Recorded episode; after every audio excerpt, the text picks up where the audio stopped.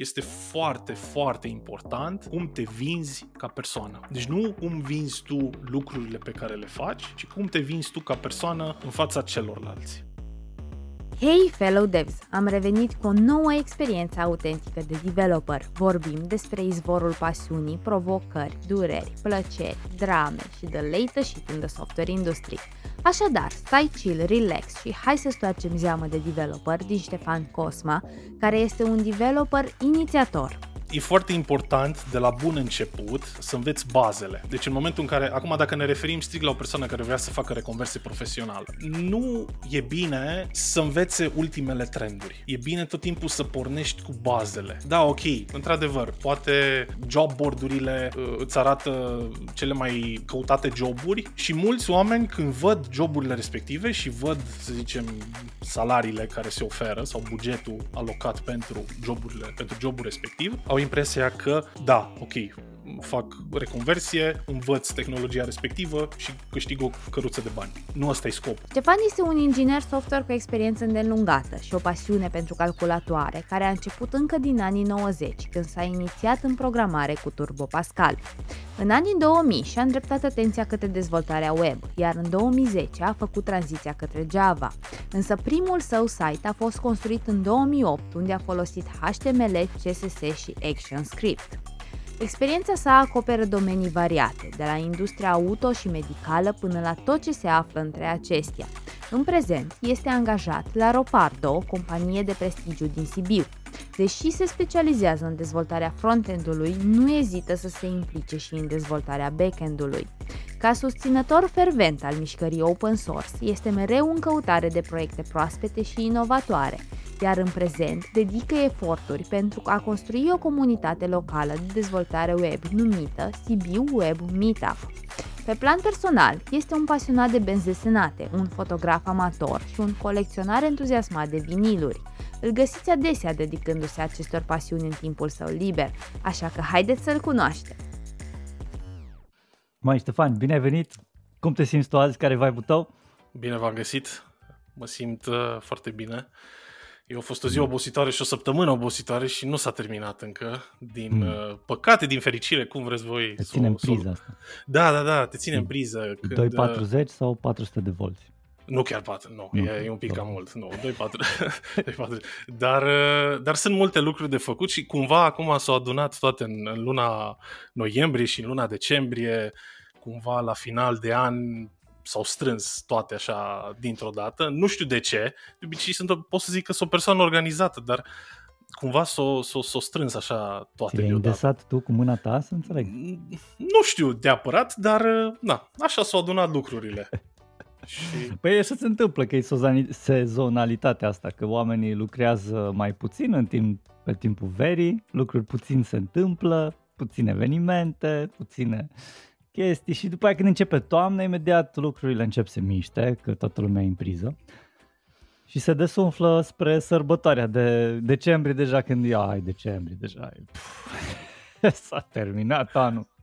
Mi-am, mi-am dat și eu cumva seama de, de treaba asta că am observat că pe timpul, pe timpul verii lumea nu prea vine la evenimente. E așa un, uh, o reticență a oamenilor de a participa la evenimente cel puțin indoor când e vorba de evenimente care se întâmplă afară, da, toată lumea e prezentă, e, se simte bine, așa, dar când e vorba de evenimente indoor, e uf, crimă și pedeapsă, cum s-ar spune. Și acum, probabil, cum a dat frigul, da, ok, lumea începe să vină, să, să plictiseze să stea în casă atâta amar de vreme, pe și atunci, ok, hai să încercăm și alte chestii. Hai să, hai să stăm și în alte case, hai să stăm și în alte locuri. să nu mai stăm la noi în casă. Sunt probabil multe variabile care și unele ne scapă nouă acum. Cel mai probabil, da, aici... Aici numai oamenii ne pot spune, știi? Prin, prin formularele de feedback, acolo, acolo mm-hmm. e, cred că, cheia succesului, formularele de feedback. Alea care cine Dumnezeu le mai completează, știi cum e? Da, cum, exact. Cum faci, Eu... cum faci omul să completeze un formular de feedback? Ce, ce trebuie să se întâmple? Chiar sunt curios. Că tu ai mai completat, o să și vorbim despre sau ai construit, ai și construit. Am, am construit, culmea, culmea, chiar am, chiar am construit acum recent, undeva prin noiembrie, am construit uh, niște formulare de feedback. Uh, Mai lungi de patru întrebări, cinci întrebări. Mai lungi de patru întrebări, ah. erau undeva la vreo 10-15 întrebări să fie. Uh. Da, și le-am trimis via newsletter, dar și via QR code. Am observat că QR code-ul ajută foarte mult. Hmm, ce drăguț. Și le-ai dat bani sau ce le-ai dat ca să facă chestia asta? Nu, nu le-am dat absolut deloc. Ceva uh, in return? Nimic? Nu, nu, nu, nu, nu. nu. Uh, participaseră, mm. na, erau participanți la un uh, eveniment, la un hackathon, mai exact, mai ah, specific, uh, și le-am cerut oamenilor, ok, uh, haideți să faceți... Să, exact, cum, cum putem îmbunătăți noi...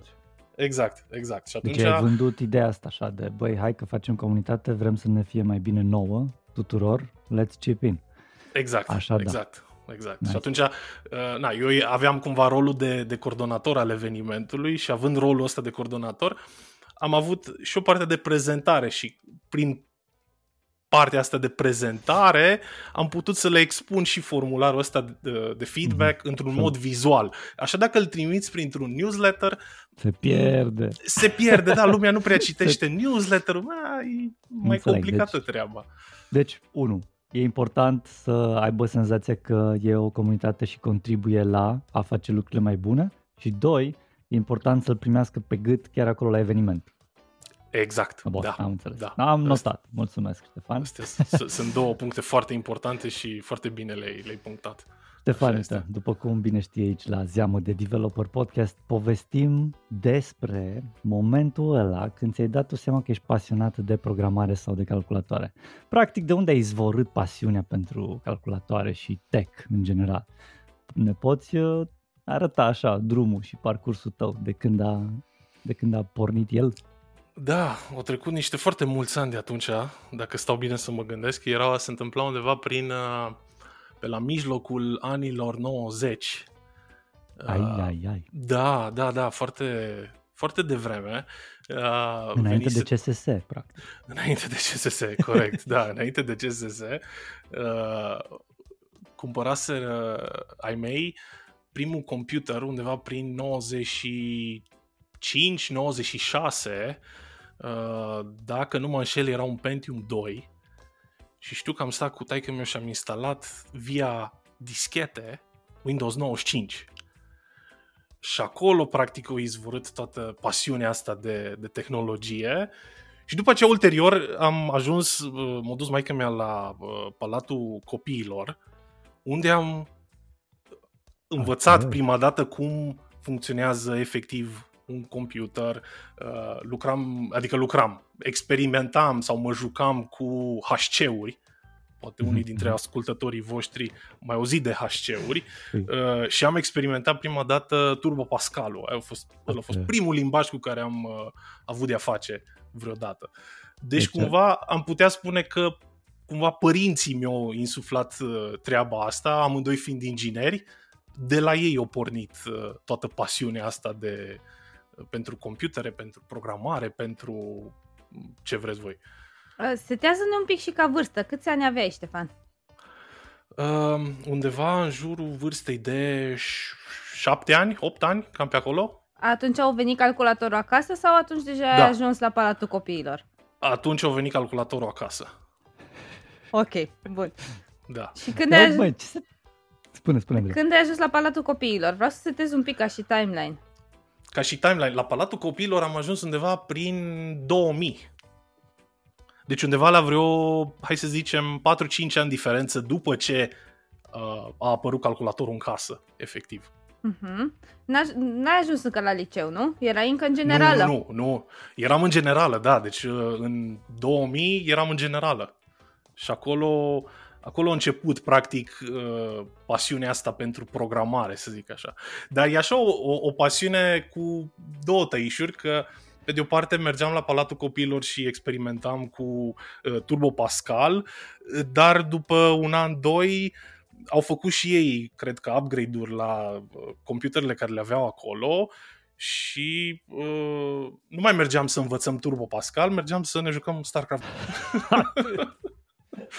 și cumva s-a pierdut așa, ușor, ușor, toată, toată treaba asta cu, cu programarea, uh, până ulterior când am ajuns în, uh, în liceu. Și acolo a revenit cumva mm. toată, toată pasiunea. Deci, da, să înțeleg, ce se întâmplă, că am mai văzut mai mulți oameni. Băi, Palatul Copiilor a, a crescut mulți copii, să zic așa, care au ajuns să lucreze în tech mai târziu. Ce se întâmplă acolo la palatul ăsta copilului? Dă-ne un pic să, să gustăm din ce, ce s-a întâmplat pentru tine acolo. Da, era, era, a fost o experiență foarte interesantă. Uh, mergeam acolo, mă duceam, mă duceam cu maica mea, că ea, ea a pornit toată acțiunea. Deci, deci ea te-a împins să mergi da, la palat. Deci da. te-a băgat în palat. Exact, exact, Și exact. Palatul ăsta era un fel de ONG sau ceva care nu știu, cu ce era? Uh, este o instituție a statului, din a statului. cunoștințele mele. Aha, da, atunci, deci este o institu- instituție a statului uh, care, na, în uh, Sibiu, unde locuiesc acum, uh, era o, într-o clădire veche, care acum ulterior a fost retrocedată, irelevant. Dar uh-huh. uh, te duceai într-un loc cu niște mulți alți copii. Copii, că de exact. palatul. Exact, corect. Okay. Uh, dar în cadrul clădirii erau o grămadă de cluburi, de cluburi mai mici. Era clubul uh-huh. de informatică, era clubul de canto, era o, o grămadă de chestii. De StarCraft și... 2 nu era clubul? Uh, ulterior. A devenit. ulterior a devenit și clubul de StarCraft 2. Uh, dar, da, eu am fost înscris acolo, la clubul de programare, de informatică. Și mm-hmm. după orele normale de la școală, mă duceam acolo. Câte o oră, mm-hmm. două. Și deci în weekend fel la fel. School, practic, un fel de after school, dar pe vremuri. Cum exact. Treaba de la stat putere. Aha. Exact, cea mai bună comparație, da. Deci, practic, after school-ul anilor 90. Mm-hmm. Dacă să luăm așa. Și să înțeleg că primeai valoare pentru ce se întâmpla acolo. Pare că scânteiat așa un pic pasiunea asta pentru, pentru calculatoare și StarCraft 2 mai, mai degrabă. Da, da, de, Deci da. Cum, cumva și-a, și-a făcut într-un fel treaba, nu doar că așteptai până să iasă părinții de la lucru, gen after school type of thing, dar a fost și prielnic pentru tine. Da, da, a fost un, uh, un precursor, să zic așa, al uh, uh cunoștințelor care urma să le acumulez de-a lungul mm-hmm. timpului. Deci acolo, acolo a fost punctul Uh, de pornire, să zic cu, așa. Cu, cu ce ai rămas de acolo? Dă-ne o, o întâmplare, o poveste de acolo și trecem mai departe. În afară de faptul că jucam StarCraft 2, uh, uh, am aflat sau mi-am dat seama, de fapt, nu că am aflat, am, mi-am dat seama cât de în urmă era infrastructura uh, instituțiilor statului din perioada respectivă. Asta a fost o chestie cu care am rămas așa, am zis, ok, foloseau uh, HC-uri ca, pe care experimentau copiii limbaje de programare, dar uh, în mediul normal de, de acasă, uh, toată lumea avea Pentium 2, Pentium 3, deci la un nivel mult, mult mai, mai ridicat. Deci asta, asta a fost o chestie cu care am rămas așa, ok, erau niște... Deci era în urmă rău. Era în urmă foarte rău, da. Deci erau în urmă rău, din păcate, și cumva asta m-a motivat tot timpul să încerc, pe mine cel puțin, să, să încerc să am tot timpul the latest and greatest. Uh-huh, uh-huh. Da, mai, atunci într-o... foarte repede avansau lucrurile de la 386, 486, 586 Pentium, voi știi cum se ducea? Exact. De la exact. jumătate de an la jumătate de an începeau să iasă astea imediat ca ciupercile după ploaie. Era un pic exponențial, mai să mai flatănuit odată cu Uh, da. Cât poți să inovezi? Cât, cât, exact. câte, tra- câte tranzistore poți să pui pe un microcontroller? Sau pe păi, un acum deja începem încet încet să ajungem la problema asta cu pași Cum repezi. Se asta? Pe uh, More? Moore's Law. Moore's Law, așa? Da, exact. Da, da, adică crește Cât... exponențial și la un moment dat nu mai ai unde să crești pentru că atingi limita superioară. Da ci pare că suntem aproape, dacă nu cumva facem un breakthrough în tehnologie să trecem pe quantum. quantum exact, dacă ajungem pe, exact, pe, pe, pe partea cu quantum computing, acolo, din ce am observat, se fac uh, progrese destul de mari uh, și se lansează tot felul de chestii foarte interesante. Dacă uh, sunteți pasionați și vreți să citiți despre asta, mm-hmm. este da, e fenomenal. Fenomenal. Ia, ia, ia. Uh, bine, să lăsăm Schrödering schiatul deoparte atunci și să trecem la cum a ieșit din palat. Ai ieșit cu fruntea sus și cu inima împăcată, bineînțeles cu multe skill-uri la StarCraft, aia e clar. Da, da, da, da, da, erau multe skill-uri uh, și am ajuns a coincis, în... A coincis cu momentul când ai terminat uh, uh, generala? Sau nu? Da, da, da, da. Okay. Uh, a coincis cu momentul când am terminat generala și intrarea la liceu, acum nu știu dacă v-am, v-am spus chestia asta uh, dinainte, dar eu am terminat uh, profilul filologie. Oh, da, nu ne-ai spus. Ia zine și de da. ce și cum și cât. Deci eu, eu n-am terminat profilul Mate Info, spre deosebire de alți uh, prieteni și cunoscuți de ei mei. Eu am terminat filologie. Uh, din păcate, pentru mine, uh, puteam să intru la profilul de Mate Info, dar am scris cu pix negru la capacitate și am fost depunctat pentru treaba asta și cumva am ajuns da, la profilul de filologie. Da.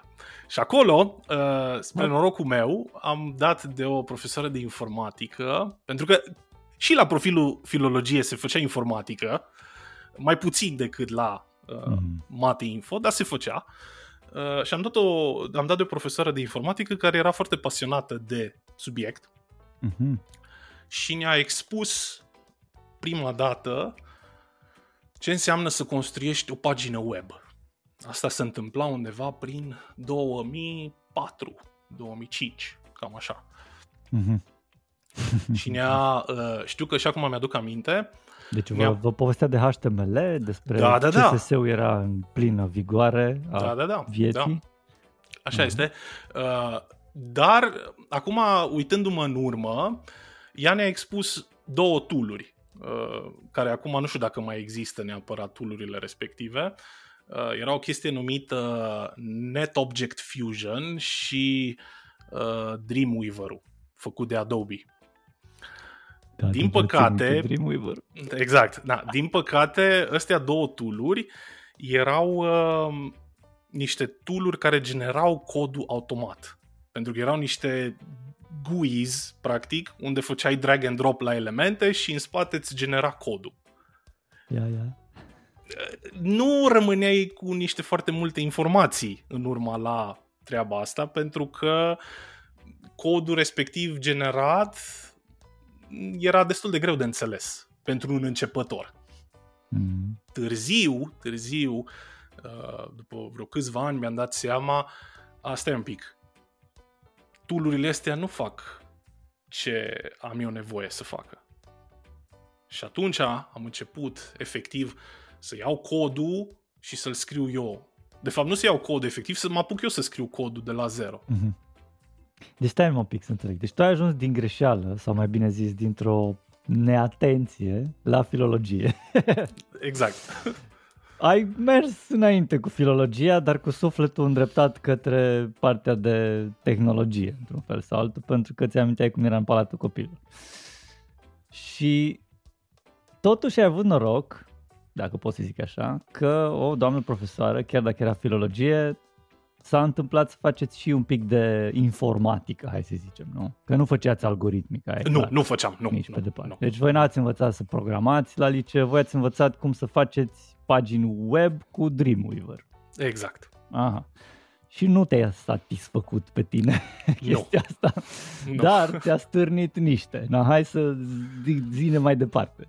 Ce s-a întâmplat? Da, deci după toată treaba asta cu uh, cu profesoara de informatică și cu liceu și cu toate chestiile astea. Care poți să dai nume, by the way, care profesoară și ce fel de liceu? Dacă Din păcate, spre rușinea mea, no. nu îmi aduc nu, minte an, numele profesoarei. Așa. Uh, liceu era uh, liceu pedagogic, așa se numea. Pedagogic în Sibiu. Da, liceu pedagogic Andrei Șaguna din Sibiu, mai specific. Așa. Așa, da, da, da. Bun, și acolo, între timp, uh, din păcate, ca de foarte multe ori în Sibiu, uh, clădirea respectivă în care era liceu a fost retrocedată. Ioi. Da, se întâmplă foarte des chestia asta în Sibiu, din păcate. Și acum liceul nu mai este acolo, deci... Uh, da, s-a dacă mutat liceu. Să... Da, s-a mutat liceu, da. Și ah. cred că nici nu mai spune așa. Posibil. Bine, nu s-a Or... mutat cu clădire cu tot, ci doar cu entitate juridică, exact. dacă pot Exact, exact, exact. Și a schimbat sediul. Exact. Da, și s-a terminat toată treaba cu, cu liceu și na, era cumva natural, pentru mine cel puțin, să merg în continuare la o facultate. Na, acum aveam două opțiuni. Puteam ori să merg la facultate de profil, deci litere, chestii de genul ăsta, și am zis totuși, hai să încerc, să-mi încerc norocul și la o facultate de informatică, cu profil de informatică. Și am depus dosarul și la litere tu, și la... Mă, tu cu mușchii de filolog. Exact, eu cu mușchii așa. de filolog, dar cu cunoștințe basic de developer, aha, să zic așa. Aha. Okay. Că erau totuși ceva, aveam, nu, nu eram chiar uh, lemtănase, să zic așa. Da. Exact. Am și, și am depus dosarul și la facultatea de informatică și la facultatea de litere. Da? Acum, din fericire, spre norocul meu, că altfel n-am sta astăzi aici să povestim, am intrat la fără taxă la informatică. Oh. Dar la litere am intrat la cu taxă. Deci, e cam clară situația. ușoară. A fost o decizie foarte ușoară. Am continuat cu facultatea de informatică. Da, ca să înțelegem, Ștefan, tu erai totuși pasionat și de partea asta de litere, adică ai fost bun și la partea asta de română, istorie, din moment ce ai dat și ai avut varianta asta pe listă. Da, da, erau. Eram pasionat și în continuare sunt pasionat, că îmi place foarte mult să citesc și să uh, scriu uh, copiuri, de exemplu, pentru evenimentele la care, care le organizez. Deci nu am o problemă cu Am rămas cumva cu, cu meteahna asta de filolog, să zic așa, cu ghilimele, că nu, nu pot să mă numesc neapărat uh, filolog sau scriitor sau ceva. Da.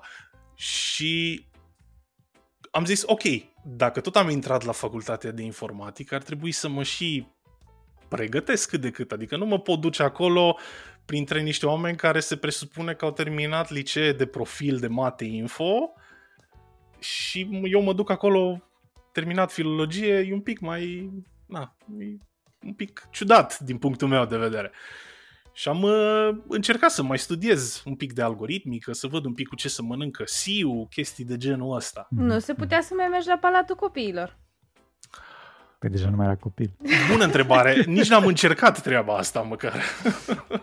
deci nu, nu, nu a fost un lucru care uh, l-am încercat. Nici măcar nu mi-a trecut prin, prin cap chestia asta. Da? O, o, nu știu dacă mă acceptau. De acolo, Dar... când erai la palat, erau de diferite vârste? Erau și mai mari decât tine, mult mai mari în aceeași grupă. Ah, okay. Deci toată lumea la oaltă. Deci Aha. nu era că... Deci erau și mai, mai în vârstă. Da, da, da, da, da, da, da, da, da, erau, erau. Și mi-aduc aminte că erau și uh, copii care erau foarte, foarte buni. Deci veneau inclusiv uh, mm. olimpici. Da, da, da, ce tare. Da, asta, asta a fost o, o chestie. Da, și am ajuns la... am intrat la uh, profilul de informatică și spre marea mea surprindere am constatat faptul că se cere matematică. da. Tu care în liceu ai Eu făcut care... până la 10 matematică. E, exact, exact, exact, exact. Finuț, așa. Da. Dar, dar, este și un silver lining la toată, la toată treaba așa. asta, e faptul că profesorii de matematică din facultate știau că noi suntem pe profil de informatică și nu ne interesează matematica. Mm. Și ne dădeau strict ce avem de învățat pentru examen. Deci pentru că știa că suntem uh, avem o grămadă de alte chestii de învățat pe partea de algoritmică, pe sisteme de calcul, pe mai știu eu ce mai aveam de uh, mm. făcut. Și atunci cumva matematica pentru noi era pe planul 2 nu era un uh, subiect păi, care ar trebui să ne... De la bază, cumva, la baza algoritmilor, la baza... Da. Între... Deci tu ai făcut facultatea tot în Sibiu, așa Da, da, uh-huh. da, da. Și asta e facultate uh, din aia din care ești inginer sau din aia în care ești software developer? La mine pe uh, diploma de licență scrie Aha. că sunt programator în sistem informatic. Aha, ok. Deci nu deci, scrie că sunt inginer. Deci nu ești inginer, ești programator. Da. Este într-adevăr și uh, profil de uh, calculatoare, de unde ești inginer, într-adevăr, uh-huh. dar eu n-am mers pe varianta respectivă. Am pentru că amândoi părinții mei sunt ingineri și eu cumva am, am fost așa oaia neagră a familiei și am zis, a, nu, eu nu vreau inginerie, eu vreau uh, informatică. deci da. Da, și revenind la, la ideea inițială, cumva faptul că profesorii de matematică din facultate au știut că pe noi ne interesează, a ajutat foarte mult în progresul meu ca și uh, viitor developer. Știi? Mm-hmm. Pentru că nu cumva nu mi-am bătut capul așa mult cu uh, matematica avansată care s-ar preda, de exemplu, la Mate Info.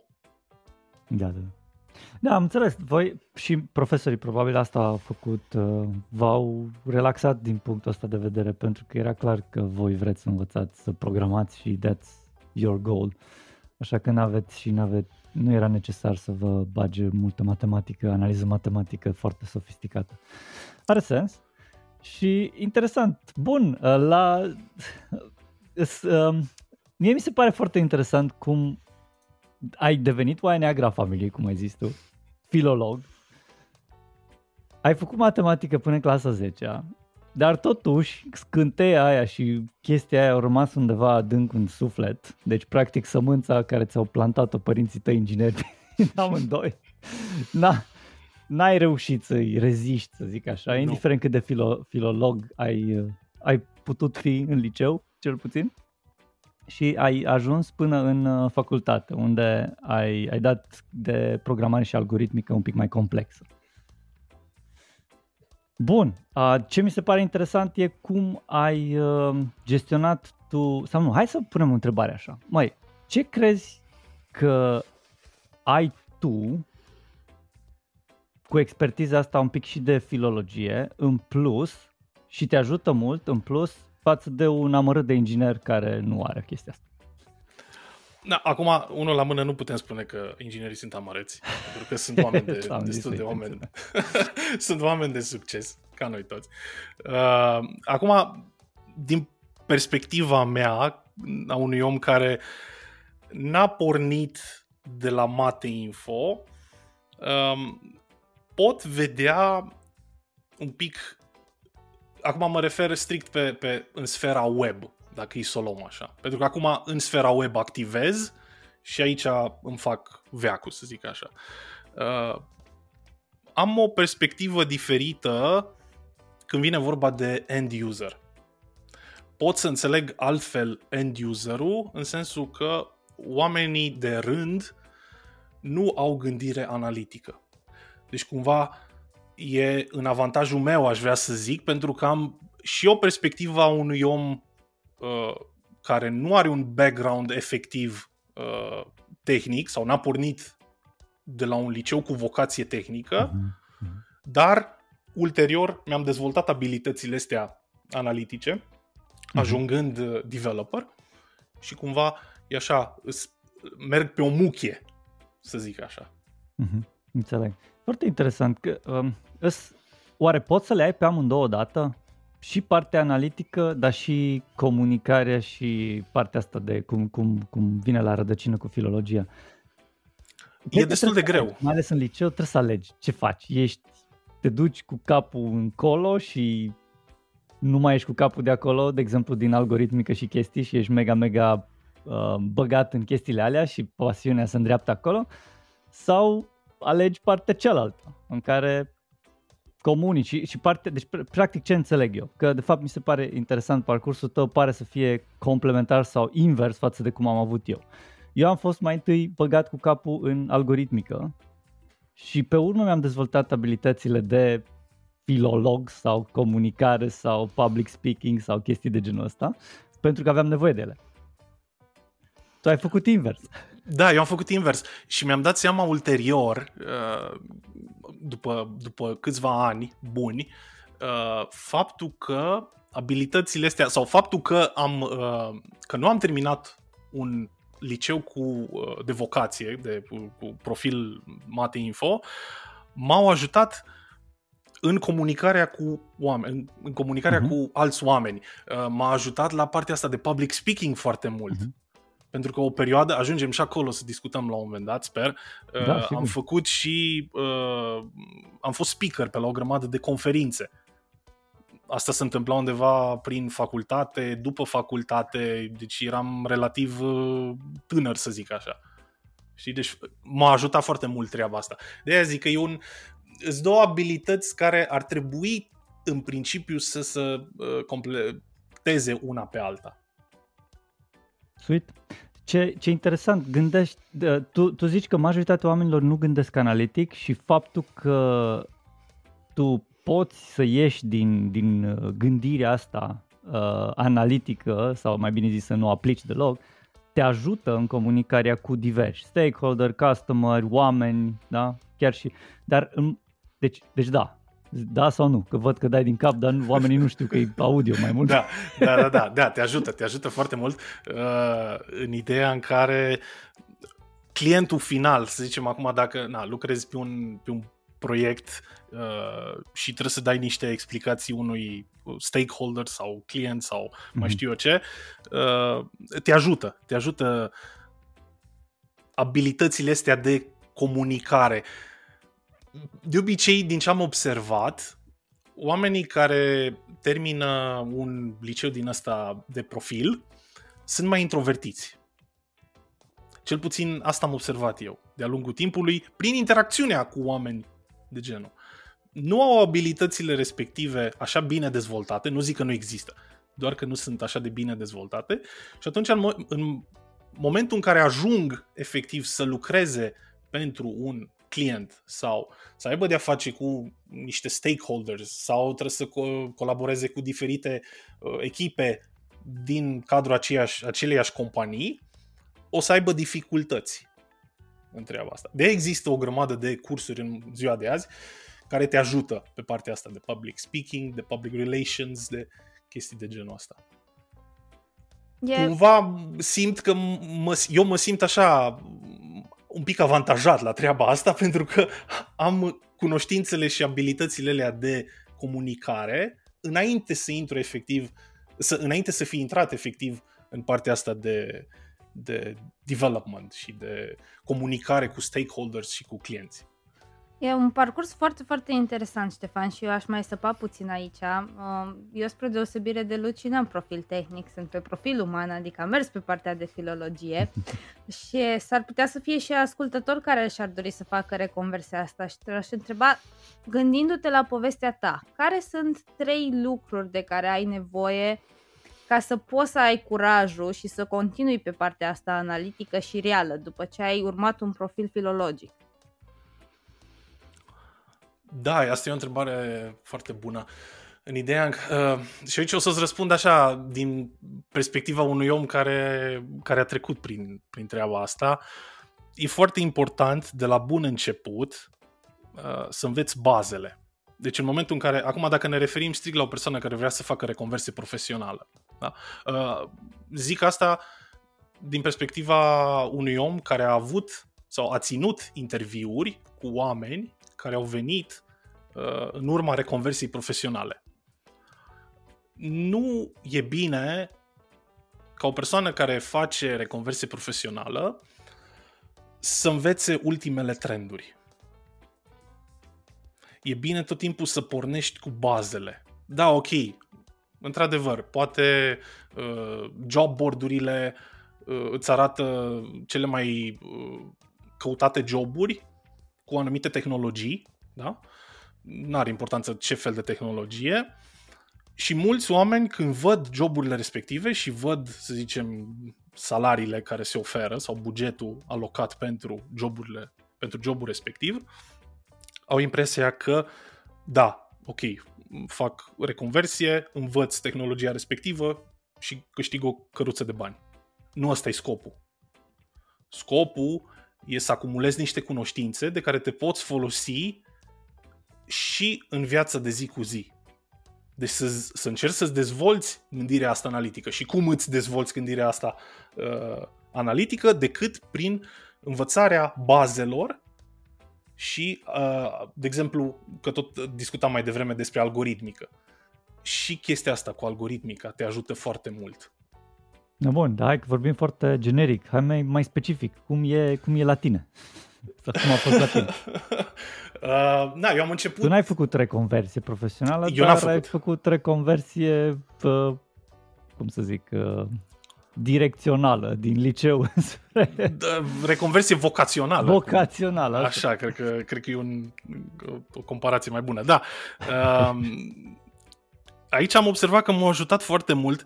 Uh, știu că multă lume zice că facultatea în uh, România nu te ajută așa mult. Nu înveți foarte multe lucruri. Eu nu sunt de părere că e cazul. Am învățat foarte multe lucruri în facultate. De la algoritmică, de la uh, gândire, de la cum funcționează lucrurile în general când vine vorba de computere. Deci, Ok. Și înveți... că, cu, cu ce ai rămas pe bune din facultate? Adică ce, ce solid, uh, ce lucruri solide ai înăuntru tău după facultate? modul de a aborda o problemă. Și Mhm. acum mă refer strict la, um, nu știu, dau de un bug concret, Ok. să zicem. Da? Nu, nu, nu, funcționează un, nu funcționează business logic-ul pentru o anumită componentă uh, dintr-un anumit uh, app, să zic. Ok. Da? Uh, din facultate efectiv am rămas exact cu chestia asta. Cum, cum abordăm uh, o problemă head Care on. Pașii. Gen Exact. Exact. Care, troubleshooting, debugging, exact. gândirea analitică. Deci, practic, ți-ai construit Exact. gândirea analitică în Exact. toți anii ăștia și asta e, practic, cel mai solid înăuntru tău după ce... poți să Exact. zici Deci că- gândirea, putem spune că gândirea analitică poate fi construită. Mhm, mhm, Ok, Deci nu e o chestie cu care te naști. yes. Aia se construiește în timp. C- Care ar fi două, trei lucruri pe care trebuie să le cam exersezi, experimentezi, tackle-uiești, cum vrei să zici, ca să poți să-ți îmbunătățești sau dezvolți gândirea analitică? Să citești foarte mult. Ok. Deci aici ai un... să citești documentația. Uh, Asta e o, asta e o, o chestie care am reiterat-o de foarte multe ori, inclusiv cu uh, developeri uh, la nivel începător, la junior, de exemplu, uh, care veneau la mine, a, ok, hai să vedem un pic, uh, nu știu, despre un anumit tool sau despre o anumită librărie sau mai știu eu ce și încercau să îmi arate, a, uite, am găsit tutorialul ăsta pe YouTube, de exemplu. Da, ai citit documentația librăriei. Exact. Și tot timpul mă duceam către ei și le spuneam, dar, document, dar documentația ce spune? Care Deci până să documentație? ajungi- Au ăștia documentație? Exact. Unde-i doc- Exact, exact. Ai deschis MDN-ul să vezi ce zice Aha. uh, math.round, de exemplu. Da, fix. Nu. Păi nu, că asta e și gândirea de de inginer, gen trial and error, trial and error. Nu citezi eu documentație, că doar știu eu trebuie să mă descurc. Pare Păi, să fie at- intuitiv, ce trebuie să atâta, dă-i, bagă-l în priză, pune-i on, dă-i on și să meargă. Păi da, dar asta presupune că același lucru faci și când îți iei mobilă de la Ikea? Arunci hârtia care vine în Dacă cutie? știi de câte ori am deschis un dulap și l-am pus la loc. Na. Deci- Eu și eu am la fel problema asta. Citesc manualul de-abia când e poate a doua sau a treia încercare. Um, in, in- inițial încerc să mă descurc pe intuiție, cum ar fi, intuiție analitică, dacă pot să zic așa. Și probabil ca mine sunt și alți ingineri care știu ei mai bine. Știi? Genul ăla, "Bă, știu. Poate că e așa un, uh, e, o, e o aroganță din asta.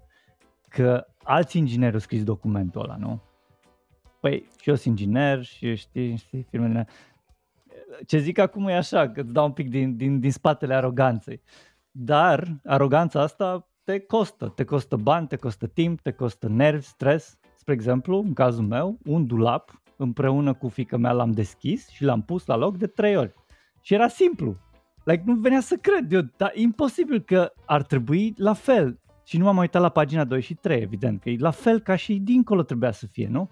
Ei bine, era un pic diferit și ai pus la un pic pe dos și like, madă... și se întâmplă lucrurile astea. Da, e interesant da. că zici, citește documentația, RTFM, nu? Da, da. Deci citește documentația și nu neapărat documentația, cât uh, în general citește despre orice, citește despre orice tehnologii care au apărut noi. Încearcă să fii cât, la, cât mai la curent cu uh, lucrurile care au apărut pe piață, pentru mhm. că altfel, uh, ca și developer, o să rămâi în urmă. Clar. Și asta în domeniul nostru e foarte important. E... Să nu rămâi în urmă. Un lucru, documentația. Încă două ne mai Așa. trebuie. Să Ai, pui întrebări. Atât. Ce fel de întrebări? Cum pui întrebări bune? Orice întrebare e o întrebare bună. Dacă e o brainstorming session, yes. Deci nu are importanță ce fel de întrebări, e important să pui întrebări. Uh-huh. Este un lucru care l-am spus și juniorilor cu care am lucrat și oamenilor care au venit la interviuri. De fiecare dată i-am presat, puneți întrebări. Aveți întrebări pentru mine? Pentru echipă? Pentru Bun, știu cine? Întrebări de clarificare a requirements-urilor, întrebări exact. de comunicare, de decision pe tehnologie exact. pe care... Uite, exact. Deci dacă vine un, dacă vine, scuze, dacă vine un, un uh, stakeholder, uh-huh. un client sau mai știu cine, și zice, ok, avem nevoie de feature-ul ăsta.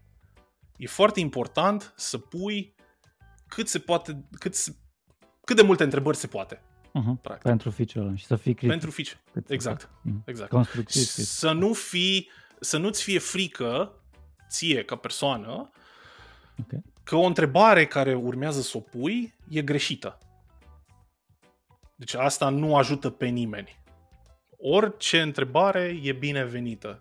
Uh, și în momentul în care, asta e mai, mai un aspect aici, în momentul în care observi un lucru care ție, ca persoană, nu ți se pare că e ok, să fii outspoken. Când vine vorba de chestia asta. Asta e un lucru foarte important. Deci, revenind cumva tot la ideea inițială de public speaking și uh, comunicare cu alți oameni, trebuie să știi să comunici, practic. Yep. Are sens. Și mai băgăm o fisă? Al treilea? Sau lăsăm așa două? Lăsăm da, așa. mai, mai greu cu al treilea. Da, două suficient. Bine, mai mulțumim. Ce faci acum? Spune-ne un pic de cum, care cu ce te ocupi acum, ce provocări ai în viața ta și în cariera ta și poate ne și zici ce te-a adus și te-a împins la conferință să, să te da. expui da. așa public. Da, pe acum lumea, lumea nu prea știe da, nu cred că ascultătorii voștri știu cine sunt eu, așa că ar fi bine să zic un pic câteva chestii pe scurt. Uh, acum, da, acum mă ocup, uh, printre altele, de uh, meetup-uri locale, la nivelul mhm. Sibiului cel puțin. Uh, m-am apucat și de uh, conferințe. Acum din toamnă am avut cu niște prieteni, am organizat prima conferință, așa, nu, mă refer ca și grup, noi ca și grup, și a fost un uh, succes și, nice. printre altele, îmi fac timp și pentru partea asta de muncă efectiv, că trebuie să plătească ceva facturile. muncă efectiv, când zici muncă efectiv, important de înțeles. Te gândești la programare? Da, exact. Ah, da. Deci aici mă gândesc la programare și aici, că practic programarea plătește facturile, nu meetup-urile. Din păcate, din păcate n-am ajuns la nivelul în care meetup-urile să plătească uh, facturile, dar uh, na, poate pe viitor, nu se știe niciodată. Dar da, deci acum activez uh, în sfera web. Aici e uh, aici Ei, povestește-ne un pic pasiunea. de meetup-urile pe care le ai, uh, care da, le faci. meetup-urile. Uh, meetup-urile au pornit dintr-o frustrare, să zic așa, pentru că mm. mi-am dat seama că nu există nimica în uh, Sibiu, în când m-am apucat de, de meetup. Uh, și eram așa, am zis, ah, ok, dar de ce, de ce nu mă pot întâlni cu like-minded people, să zic așa, și să, să discutăm despre chestii din sfera web, programare, codebase, uh, whatever, n-aveam tehnologii noi care apar sau mai știu eu ce. Și am zis, ok, lasă că fac eu atunci. Și am făcut-o. Și acum, chiar săptămâna trecută, am sărbătorit 5 ani de când am făcut uh, primul, primul meetup. Lumea wow, vine. Ani. Felicitări. Da, da, da. Mulțumesc. Nice. Mulțumesc. Da, e nici nu-mi dau seama când au trecut s-a dus așa s-au, s-au dus 5 ani. Am supraviețuit pandemiei. Asta am rămas foarte surprins. Wow. Pentru că cumva pandemia, acum știu că o să sune ciudat treaba asta, dar pandemia cumva m-a ajutat când a venit vorba de meetup, în ideea în care am putut să aduc speakeri și oameni care să contribuie la, la meetup-uri din afară.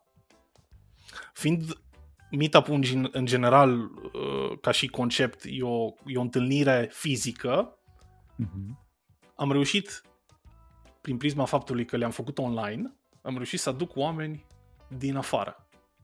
Din afara orașului, din afara țării și a fost...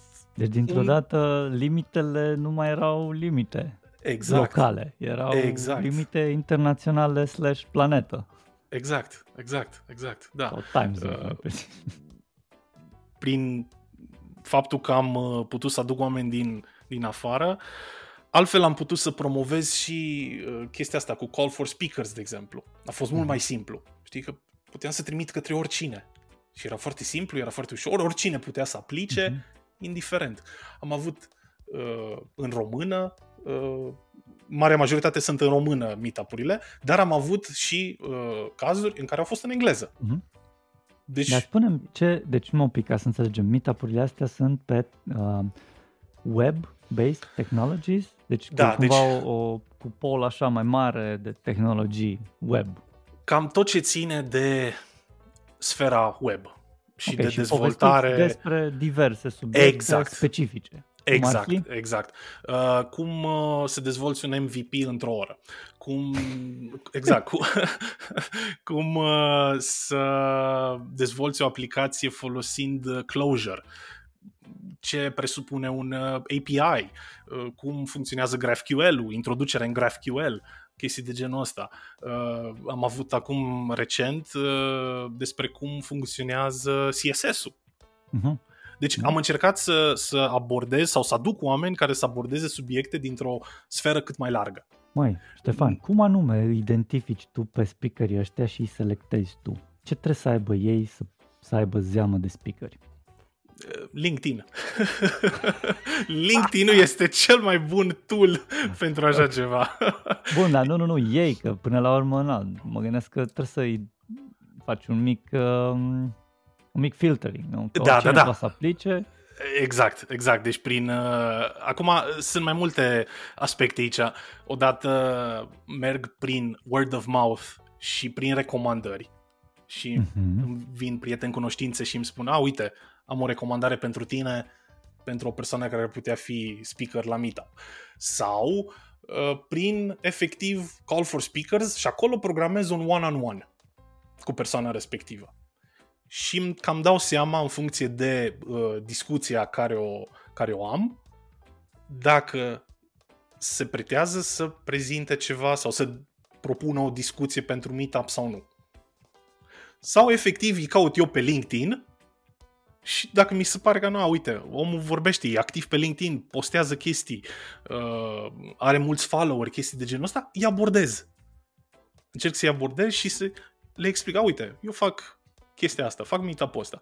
Crezi că ai fi interesat, interesată să uh, vii să participi, să prezinți despre, una, despre subiectul ăsta care te pasionează? Nu am neapărat o constrângere asupra mm-hmm. subiectelor care le abordăm, în general, la, la meetup încerc pe cât posibil să acopăr, cum am zis mai devreme, o plajă cât mai largă de subiecte. Am avut inclusiv subiecte legate de QA. Și au venit, am, am adus mm. oameni foarte profesioniști din domeniu care au vorbit despre QA. Am adus oameni inclusiv de la GitLab, de exemplu. Wow. Care ne-au vorbit despre cum să face code review în cadrul GitLab. Ștefan... Deci am încercat să acopăr cât, cât se poate de mult. Ștefan, eu sunt foarte curioasă, spuneai la un moment dat că meetup-urile nu aduc bani și atunci totuși, care sunt motivele pentru care am venit la un meetup? Ce ne aduce bun? Creșterea unei comunități. Deci să creștem o comunitate, să ne întâlnim cu oameni uh, la fel de pasionați ca și noi și să fie practic un safe space în care poți să-ți împărtășești uh, cunoștințele și uh, lucrurile de care ești pasionat. Ce te-a îndemnat pe tine să faci chestia asta? Ai uh, frustrarea că nu, uh, Fru- că nu există așa ceva, așa ai zis parcă în Sibiu. Da, frustrarea și probabil și uh, faptul că am fost public speaker pe la conferințe, uh-huh. undeva prin 2012, dacă nu mă înșel. Lucram pentru un startup din San Francisco și uh-huh. pe lângă faptul că eram uh, developer și mă ocupam de uh, partea de front-end mai mult, acolo am învățat prima dată CoffeeScript. Uh, a fost foarte interesantă experiența.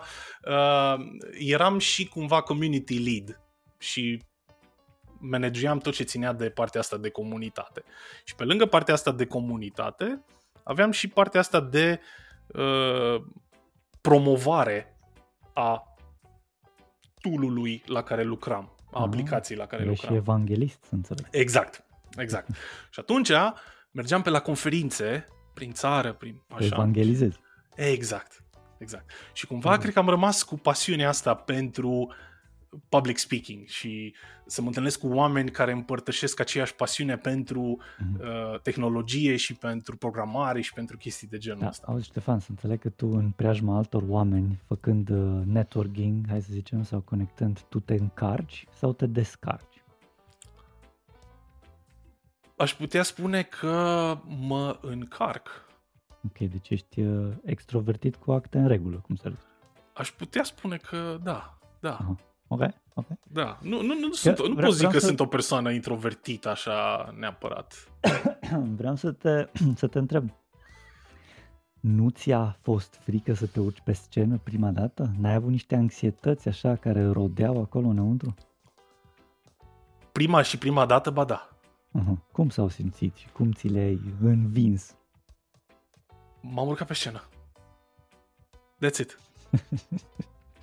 Deci, ăla a fost punctul, a fost triggerul. Efectiv, După ce te-ai urcat pe scenă, da. a început cu da. sângele încă circula. Da. da. da. Mi-am dat seama că nu-i... Uh... End of Da, exact, world. exact, exact. Mi-am dat seama că nu e end of the world și că lucrurile merg mai departe, știi? Și că e...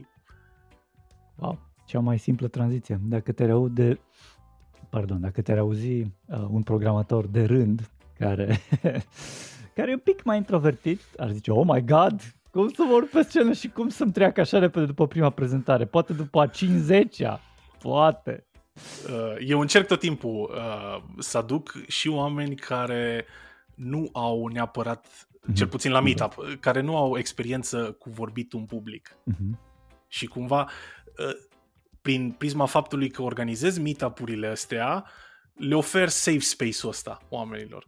Mm. Pentru că nu, deci să nu vă imaginați că meetup-urile sau numărul de participanți de la meetup-uri este foarte mare. Da, da, e restrâns. Restrâns, 20, 20 mm-hmm. maxim 30 de oameni, maxim. Super. Și atunci oamenii da, altfel mai... să, exact, da, în mai largul lor, știi? Și ajută pe partea asta de public speaking, știi? E, e foarte interesant să observi un om care nu mai vorbi niciodată în fața uh-huh publicului. Care și să vezi... Și exact, exact, exact. Și își dă drumul și îl vezi sau vezi cât de pasionat uh-huh. Practic, de subiectul tehnologia, respectiv. da, exact, subiectul exact. e ce, ce îți stăpânește bine și uh, împinge, evangelizează, dacă pot să zic așa, tehnologia respectivă sau soluția pe care o propune. Exact, exact. Am, am avut chiar printre primele meetup-uri, dacă mi-aduc bine aminte, un, uh, o cunoștință care mi-a fost și coleg mm-hmm. între timp, uh, care era foarte pasionat de Clojure Script. Mm. Și a venit și a vorbit o oră jumate despre Clojure Script și cum funcționează și ce știe să facă și cât de cât mișto e. Uh-huh. Exact, exact, exact. Și să vedea pasiunea din, da, din, da, da. din ochii omului. Ce drăguț. Super. Păi să înțeleg că voi creșteți public speakeri, ingineri sau programatori într-un fel sau altul prin uh, meetup-urile astea care le faceți în Sibiu, local sau le faceți și remote mai nou? Le facem și uh, de vreo câțiva ani, le fac și live stream pe YouTube. De la pandemie încoace. De, cam da, cam așa, da. da. Deci de la pandemie încoace am zis, ah, ok, cred că ar fi o idee bună să le facem și, uh, și live stream, din cauza faptului că multă lume am observat că e reticentă să intre în colurile respective, dacă mm. sunt online, de exemplu. Uh, sau poate nu reușesc să ajungă efectiv fizic la mm. eveniment. Pentru că, you know, life happens. Da. Și nu poți să ajungi efectiv în mijlocul orașului, unde nu prea găsești locuri de parcare, mm. la un eveniment care ține o oră jumate. Și atunci ai făcut mix, deci se poate să intre, puteau să exact. intre și fizic Exact, și... exact, mm. exact. Și acum cumva e așa o balanță între uh, partea fizică și partea uh, de live stream. Știi, cumva am încercat mm. să ajut pe toată lumea cât se poate de mult. Știi? Înțeleg. Andreea, Da, preiau. Uh, păi acum am aflat ce face Ștefan în momentul de față, adică e programator cu acte în regulă, organizator de meetup-uri, evanghelist poate chiar uneori. Uh, Ștefan, spune-ne cum ai ajuns în punctul ăsta și cum a fost experiența primului interviu la tine până la urmă? Oh, experiența primului interviu. Da, asta e, depinde, depinde de unde o iau ca experiență, pentru că prima dată, dacă e să, să o luăm așa, am vândut primul website făcut în întregime de mine undeva prin 2008. Deci cumva am putea spune că ăla a fost primul interviu, dacă e să o luăm așa primul interviu pe carte de muncă a fost undeva mai târziu și eram total nepregătit uh, și din perspectiva faptului că m-am prezentat uh, complet uh, greșit după standardele din ziua de astăzi. Uh, nu neapărat că am întârziat, dar uh, nu pot zic că eram neapărat uh, uh, presentable din punct de vedere al unui interviu, să zic așa. Uh, păi și? Ce ai făcut? Nu l-ai trecut, mă gândesc. Ba, l-am trecut, ba, da, trecut? l-am trecut, oh l-am trecut pentru că aveam nevoie de oameni. Ei aveau comp- nevoie de oameni. Ei aveau nevoie ah, de oameni pentru că erau... un compromis cu tine. Să da, ceva, nu, da, erau uh, în, în, uh, era o industrie, nu, era un, uh, o companie care activa și activează în continuare în industria automotive, construia o echipă de juniori, de oameni care mm-hmm. lucrează, de studenți în mare parte și aveau nevoie de oameni. Bun, și deci cumva asta a fost. Și, și tu ai mers pe, pe post de junior. Exact, da. Ok, zine trei lucruri care au mers rău la acel interviu. Din câte am înțeles, ai întârziat odată. Următorul, ce s-a mai întâmplat? nepregătit, al doilea. Da, nepregătit și din punct de vedere uh, moral. Eram complet... Uh, Aha, erai amărât un pic. Da, da, exact. Eram uh, complet debusolat de tot ce se întâmplă. Și nu aveam... Uh, cumva n-am respectat lucrurile care le-am spus mai devreme, cu pusul de întrebări, cu... Uh, deci nu prea ai fost interactiv așa. Nu era eram, nu, nu, era... exact, exact, exact, exact, exact. Deci eram Zi, complet, complet... o mămăligă, cum exact. o împingi un pic să... Nu, eram, eram complet, eram complet nepregătit din toate punctele de vedere. Dar cumva am, am, am luat interviu. Și eu mă surprind cum am luat interviu. Da, oricum, na, deci cumva acolo a fost primul, primul interviu era o poziție foarte, am avut o poziție foarte interesantă, 2 ani de zile în compania respectivă, după care am zis, a, ok, nu mai... Da, uh, și, era... și crezi, crezi că au făcut o decizie bună că te-au angajat? Ai dat uh, plus valoare sau nu neapărat? Eu acum, uitându-mă în urmă, Așa, pot să acum. zic că am, am dat valoare Aha, și am, okay. mi-am dat silința. Deci nu deci m-am dus... a fost o decizie bună, totuși. Da, da, deci nu, nu m-am dus uh, așa numai de dragul de a mă duce la, la job. Uh-huh. Okay. Mă, deci mă duceam și, silința, și da. lucram, da. Acum pot spune că de-a lungul timpului mi-am dezvoltat o etică de, de muncă destul de, de bună. Uh, și mi-am dat seama că nu mă deranjează, uh, cu ghilimelele de rigoare, munca de chinez bătrân. Să zic așa. Pentru că de-a lungul stai, timpului... Stai, stai, zine, ce, ce, ce înseamnă etică de lucru? Uh, și ți-ai dezvoltat un timp, deci putem să luăm din... Uh, uh de la acest wisdom, prim interviu. Wisdom-ul tău, da? Da, deci de la acest uh, prim interviu uh, mi-am dat seama că poți să lași capul jos și să lucrezi și o să fii apreciat pentru treaba asta. Indiferent. Poți să fii și outspoken, tot mhm. așa să-ți faci treaba la fel de bine uh-huh. și tot așa o să fie apreciat. Ok. Deci cumva în... de... uh-huh. Da, exact. Sunt, sunt mai multe abordări aici. Important, la finalul zilei, e să-ți faci treaba. Ok. Nice. Până la urmă urmei. Bine, mai. Andreea. Eu tot, tot pasez microfonul, Andreea. Da, e... Ești cam tăcut azi. E ok. Um, vreau să te întreb, Ștefan, ca să legăm cumva primul interviu și momentul prezent, să ne spui trei evenimente majore din viața ta care te-au ajuns unde ai ajuns acum. Da, Palatul copilul. Palatul copilul, nu, nu, că era prea... a fost prea, prea în prea urmă. incipient. Da, da, da, era prea incipient. Doi uh, părinți ingineri. Am să revin totuși la uh, momentul în care m-am angajat în startup-ul respectiv. Acolo am dat de un manager, cred că printre cei mai buni manageri care am avut de când activez eu în, în câmpul muncii. Am învățat multe lucruri de la el de-a lungul timpului, cât am activat în compania respectivă. Și un lucru cu care am rămas și o să rămân în continuare uh, e fapt, e, e un lucru după care mă ghidez, așa să zic, în general, în, în viață, este foarte, foarte important cum te vinzi ca persoană. Deci nu cum vinzi tu lucrurile pe care le faci, ci cum te vinzi tu ca persoană în fața celorlalți. Aici Dacă tu te vinzi ca o persoană uh, activă, să zicem, în comunitate și care uh, ajută îi ajută pe alții sau chestii de genul. Acum vorbesc din perspectiva mea, lumea așa o să te perceapă. Aș vrea să te întreb. Um, crezi că inginerii sau programatorii care au abilitate de public speakeri sunt mai valoroși sau nu neapărat? Nu neapărat. Ok. Depinde pentru cine și ce. Hai zicem, pentru companie. Pentru companie, companie, pentru companie, da.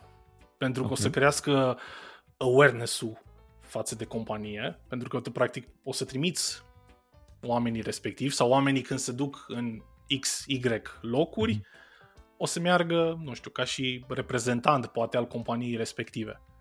Okay. Dar el are și background sau ea are background tehnic. Mm-hmm.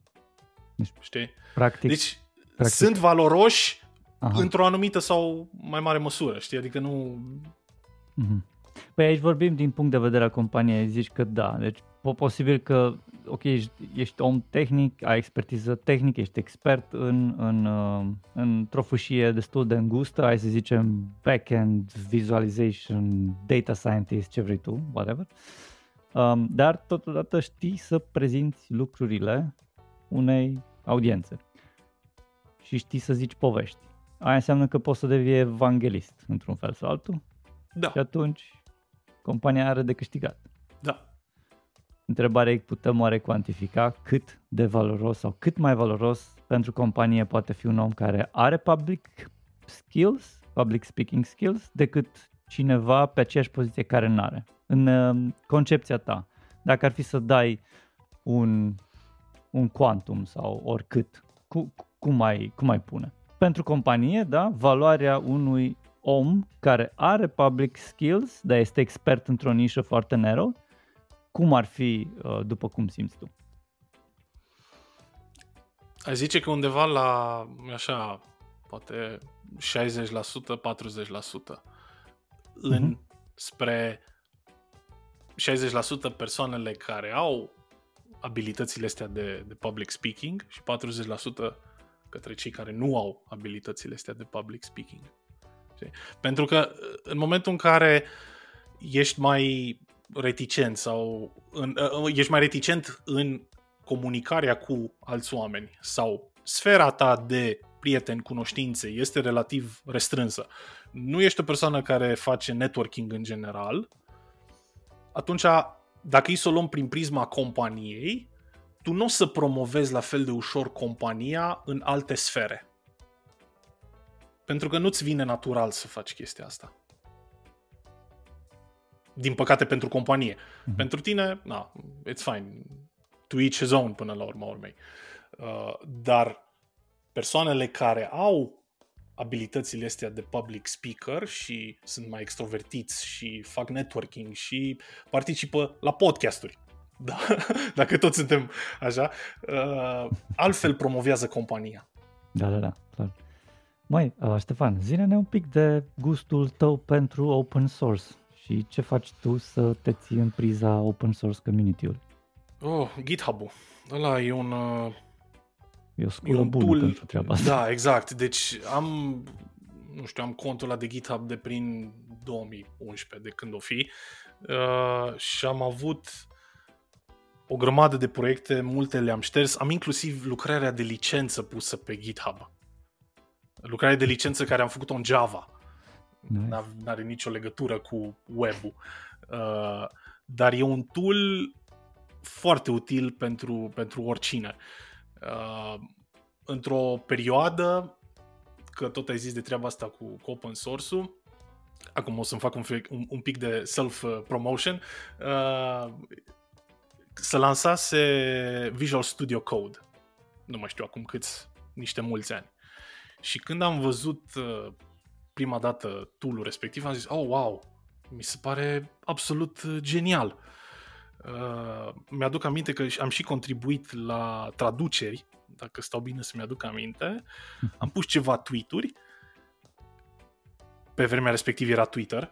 Și uh, oamenii mi-au scris în privat, a, uite, am văzut că ai, co- ai contribuit, că ai pus și tweet-ul ăsta, nu vrei să îți facem feature pe pagina principală uh-huh. a Visual Studio Code? Ba da, cum să Oh, da, nice. Da, și o bună perioadă de timp până au refăcut ei paginile și așa, era tweet-ul meu acolo, featured, a, uite, e super tare Visual Studio Code. Da, și, dar revenind la ideea inițială, GitHub-ul tot timpul mi s-a părut un tool de colaborare foarte, foarte bun. Mm-hmm. Pentru oricine. Uh, în ideea în care ai o idee de proiect, o pui acolo, pe GitHub, da? Dai mai sfoară în țară că... Strângi alții care exact. simt același lucru pentru exact. și poate chiar devin contribuitori. Exact. Și am avut cazuri de genul ăsta în care oameni... Am pus, am mhm. avut proiecte, nu mai știu dacă mai funcționează sau nu proiectele respective, uh, și oamenii au venit și au zis, ah, ok, mi se pare super mișto ideea de proiect, cum pot să ajut? Uh-huh, ce fain. Nice. Da, deci revenim cumva la ideea asta, de, tot așa, cumva ajungem tot la punctul ăsta central da. de comunitate. Nu ați pățit să vină și oameni care să arate problemele și să nu își dorească să contribuie? Sau mai bine zis să contribuie doar cu uite bă, aici e o problemă în librăria asta sau în... Ba da, și să, dar gen... eu, eu le-am văzut ca uh, feedback constructiv. Mhm. Deci tot un fel de contribuție este, dar da. semi-contribuție, că n-ai și fixat problema, ci ai doar punctat-o. Exact, exact, exact. Uh, de exemplu, mhm. am, am observat uh, la un moment dat, nu mai știu, acum vreo 2 ani public, am publicat un mini-proiect scris în Python, l-am publicat pe GitHub și după aceea am făcut promovare pe Reddit. Aha. Pe un subreddit, nici nu mai știu da. exact unde, unde era. Și am primit feedback direct pe Reddit foarte mm. constructiv. Deci oamenii nu au intrat efectiv, au intrat într-adevăr pe, pe GitHub, nu au deschis pull request-uri sau ceva de genul, dar mi-a dat feedback-ul direct pe Reddit. Ce drăguț. Și a fost de foarte mare ajutor păi și treaba cum, asta. Cum se numește? Sau când a fost? Uh, da, este un proiect care îți, uh, pentru ascultătorii voștri care folosesc Plex, uh, Plex. Uh, tool-ul, da, tool de vizualizare de videouri mm-hmm. și de mhm. uh, content în general, care este poate fi self-hosted. Plex Am făcut Plex Exact, Labs. da, da, da. da. Mm-hmm. Poate fi self-hosted. Eu la, la mine stă self-hosted pe un uh, Raspberry Pi, mm-hmm. în spate la un VPN. Uh, și am făcut, pentru că mă uit la foarte multe filme și seriale și chestii de genul ăsta, ocupa foarte, toate, toată media asta ocupa foarte mult spațiu. Și am zis, uh, ok, am nevoie de un tool n-am găsit niciun tool care să-mi satisfacă nevoile și l-am construit eu, l-am făcut eu în Python, un tool care îți șterge automat, odată ce te-ai uitat la un serial, la un episod sau la un film sau mai știu eu ce, îți șterge automat, după ce te-ai uitat la el, ți-l șterge automat din librărie. Că nu mai ai nevoie de el, de, de ce mai avea nevoie de el, dacă te-ai uitat la el. Deci, uh, deci da, asta e, asta e un tool. Mm. Și sunt multe, adică într-o perioadă f- făcusem uh, teme pentru uh, un CMS destul de obscur care pornise inițial pe Kickstarter, deci sunt o grămadă de... de uh, am avut o grămadă de proiecte pe, pe GitHub și apreciez tot timpul un proiect bine scris, mm-hmm. dacă îl găsesc și pot să contribui la el. Și am timp să contribui la el, de fapt. Super tare, dar trebuie să-ți și plătești facturile, așa că exact. rolul tău de programator, unde se desfășoară în momentul de față? Uh, ca și companie? Ca și companie. Sau, da, deci momentan uh, activez la Ropardo, care este o companie cu peste, aș vrea să zic, 30 de ani experiență în Sibiu. Okay. Uh, ne ocupăm de, sau compania în sine se ocupă de outsourcing. Știu că în industrie nu e foarte bine văzută chestia asta cu outsourcing-ul, dar mie îmi place. Mie îmi place și o să zic și de ce îmi place treaba asta cu outsourcing-ul, pentru că trebuie să-mi și motivez părerea. Uh, unul la mână îmi oferă un challenge. Am lucrat în firme de produs, am lucrat în corporații și mi-am dat seama că nu-mi plac. Pentru că practic lucrez la același produs sau la același proiect mm. ani de zile și deci nu se, se schimbă. instalează monotonia un pic. Exact, exact. Se instalează monotonia și sedentarismul mm. și nu mai și evoluezi. tehnologiile rămân rădăcinate și mai greu exact. să faci chestii noi. Exact. Am avut, uh, chiar am avut un, acum fac o paranteză, am avut un, uh, o persoană care a venit la interviu și a activat pe același produs 15 ani. Și a rămas în urmă... În jQuery? În PHP. PHP și da, interfața PHP. front-end în jQuery. Probabil că era jQuery cel mai probabil. Uh, și a rămas în urmă cu tehnologiile. Și a rămas Ei. în urmă foarte mult. Pentru că Ei. s-a plafonat. Cat, trist. Dar este trist. Prin prisma faptului că lucrezi în outsourcing, da, într-adevăr e un gamble, pentru că clientul final te poate, poate renunța la tine oricând. Mm-hmm. Pentru că ești un contractor. Nu ești angajat, nu are obligații față de tine. Deci e foarte simplu. Dar pe de altă parte, ai de face cu echipe diverse, ai de face cu uh, proiecte diverse și cumva ăsta e challenge-ul care mă motivează pe mine cel puțin. De da, nice, nice. outsourcing-ul e o chestie și cam care... cât de te schimbi proiect? Aș putea spune că odată la 2 ani, poate. Aha, deci nu ești chiar mercenar, gen faci un MVP 3, 4, 6 luni nu, și după aia treci nu. la următorul. Nu, nu, nu, nu. nu. Am avut și perioade în care uh, din, eram foarte presat, asta se întâmpla înainte de pandemie, mm. în care, nu știu, aveam câte șase proiecte în același timp și trebuia să le jonglez. Ba, unul era proof of concept, unul era MVP, unul mai știu eu ce, unul era proiect efectiv de uh, producție, deci era așa mm. o... Dar acum, în ultima perioadă, s-a mai domolit. Dar asta cred că e și prin prisma uh, pieței. Da, înțeleg. Mai Ștefan, zburăm cam repede prin timp și vreau să te întreb despre inteligența artificială, că e tare la modă. Ce părere ai tu, ce știi tu și nu știm noi? Spune ceva despre. Uh, da, asta cu inteligența artificială e un subiect foarte uh, mișto de abordat. Uh, chiar vorbeam cu cineva acum uh, o săptămână sau două și am ajuns amândoi la concluzia că dacă tu ca și developer nu folosești GPT-uri, de exemplu, uh-huh. în ziua de azi, o să rămâi în urmă. GPT-ul nu o să-ți ia jobul, dar te ajută la job. Să devii mai eficient. Ai concluzia. Uh, sunt tooluri au apărut tooluri ca ciupercile după ploaie, bineînțeles, cred că OpenAI în momentul în care a dat lovitura cu Own GPTs a zis, o da, am desfințat o grămadă de startup-uri care au apărut Cam așa da. rapid. Rapid. Exact. uh, dar da, deci eu sunt de părere că AI în general ca și concept pentru programatori este foarte, foarte util.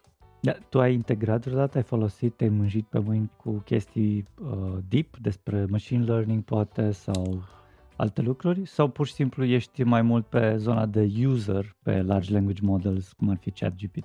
Am făcut, am avut și uh, deci sunt și partea asta de user cum e ChatGPT-ul și uh-huh. Bard-ul și uh-huh. mai știu eu ce, dar m-am jucat un pic și cu uh, API-urile de pe Hugging Face, de exemplu, uh-huh. unde am experimentat, am zis, da, ok, bun, hai să vedem ce, ce face chestia asta. La un moment dat am, am participat și la un, uh, uh, inclusiv la un curs de AI organizat de uh, un institut din București, îmi scapă denumirea acum, uh-huh. să văd un pic ce prezintă oamenii acolo. Și a fost foarte interesant, tot așa, legat de la, la, large language models și, și chestii mm. de genul ăsta. Deci, ca să răspund la întrebare, da, m-am și da. mânjit pe mâini. Te mânjit pe mâini și la, ai folosit uh, modele de pe Hugging Face? Da. Uh-huh. Deci a fost... Pentru uh, ce? Dă-ne un uh, exemplu așa dacă poți. Ce ai folosit și de ce? Tot revenind tot la, la uh, subiectul la, la proiectul cu, cu Plexul de mai uh-huh. devreme, care l-am publicat pe, pe GitHub, uh, am folosit uh, niște tooluri, niște API-uri de uh, predicție, să zic așa. Deci okay. am dat uh, toate, să zicem, eu în momentul în care, de exemplu, na, tool ăsta care l-am dezvoltat, în momentul în care ai o șters o bucată de content, îl ține undeva într-un CSV. Uh-huh. Și CSV-ul ăsta l-am dat către Large Language Model și am zis, ok, spunem, dăm recomandări. Hmm. Interesant la ce aș putea să mă uit care să fie similar cu chestiile astea la care m-am uitat eu până acum. Yeah. Și am avut rezultate mixte. Mm-hmm. Unele mai bune, altele mai rele. Dă-ne un moment când, când ai folosit, hai să zicem, un uh, large language model ca și ChatGPT, care te-a surprins pe tine. Cum, cum s-a simțit? Mm-hmm. Când a, f- a fost ceva surprinzător la un moment dat sau nu a fost? A fost, ne, ne, merge. Uh, prima dată când am folosit. Prima dată? Da, prima dată. Îți venea să crezi că da. literally compune mesajul Da, da. Cu deci am rămas, am rămas așa, wow, deci nu, nu, nu pot să cred. Și un alt moment wow a fost în momentul în care i-am cerut să-mi refactorizeze cod. Deci mm. în momentul în care, ok, mă apuc și scriu, nu știu, o componentă, whatever, n-are importanță, o funcționalitate, iau codul, că l-am scris la repezială că trebuie să-i fac release rapid, îl iau, scot bucățile care sunt sensibile din așa și zic ok, refactorizează-mi codul ăsta. Și când am văzut chestia asta prima dată, am zis wow, nu, nu pot să cred că faci așa ceva. Nu știu dacă ați văzut uh, keynote-ul de la GitHub care l-au, a, s-a întâmplat acum vreo două săptămâni, mm-hmm. în care explicau ce poate să facă Copilot. Mm-hmm. Tu folosești Copilot? Copilot-ul l-am folosit, am folosit beta. versiunea alfa și Așa. beta uh, și acum, spre rușinea mea, n-am mai plătit pentru el. O expirat abonamentul și n-am mai plătit pentru el. Da. și okay. au, au rămas așa cumva în aer și mă folosesc. Am observat o chestie, mă fac o comparație, poate nu e neapărat bine să fac chestia asta, dar am observat că Bardul, de exemplu, de la Google se descurcă mai bine pe partea de cod decât uh, mm-hmm. ChatGPT-ul. Interesant. Din experiența mea. Ok, cool stuff. Bine de știut. Trebuie testat, clar. Da, asta trebuie testat, exact. Iar cu un gram de sare. exact, exact. Luați-o cu un gram de sare pentru că nu, eu vă spun din, din experiența mea. Măi, Ștefan, da. uh, Andreea, mergem către întrebările noastre tipice de, de final. Da, aici sunt fisele mele. Ștefan, dacă ai putea să te întorci în timp cu mintea de acum, în ce moment te întoarce și ce sfat ai da? Da, m-aș întoarce undeva înainte de liceu. Să-mi spun să nu scriu cu pix negru. da. Măi, tot rom spre bine că altfel poate ajungeai la liceu cu profil uh, mate info și cine știe ce se alegea de public speakerul din tine. Sau da, exact. Da, dar dacă ar fi să fac asta... Uh, bine, acum, dacă stau să mă gândesc bine, într-un fel e ok când am intrat la uh, profil de Mate Info, că poate nu mi-aș fi cunoscut nici soția și na, erau așa da, o grămadă de alte... Leagă toate. Da, se leagă toate. Deci cumva într-un fel e bine, dar am rămas așa cumva cu regretul ăla că poate nu era bine să scriu cu pix negru la capacitate. deci asta, asta e un, un, un punct care, la care m-aș întoarce în timp. E perfect, eu nici n-aș mai schimba-o, e, e absolut perfectă, mai... da. Bun, mergem mai departe, Ștefan, de data asta mergem în viitor și te vezi pe o bancă la 60-70 de ani. Ce te-ai întrebat dacă ai putea? Dacă a meritat totul.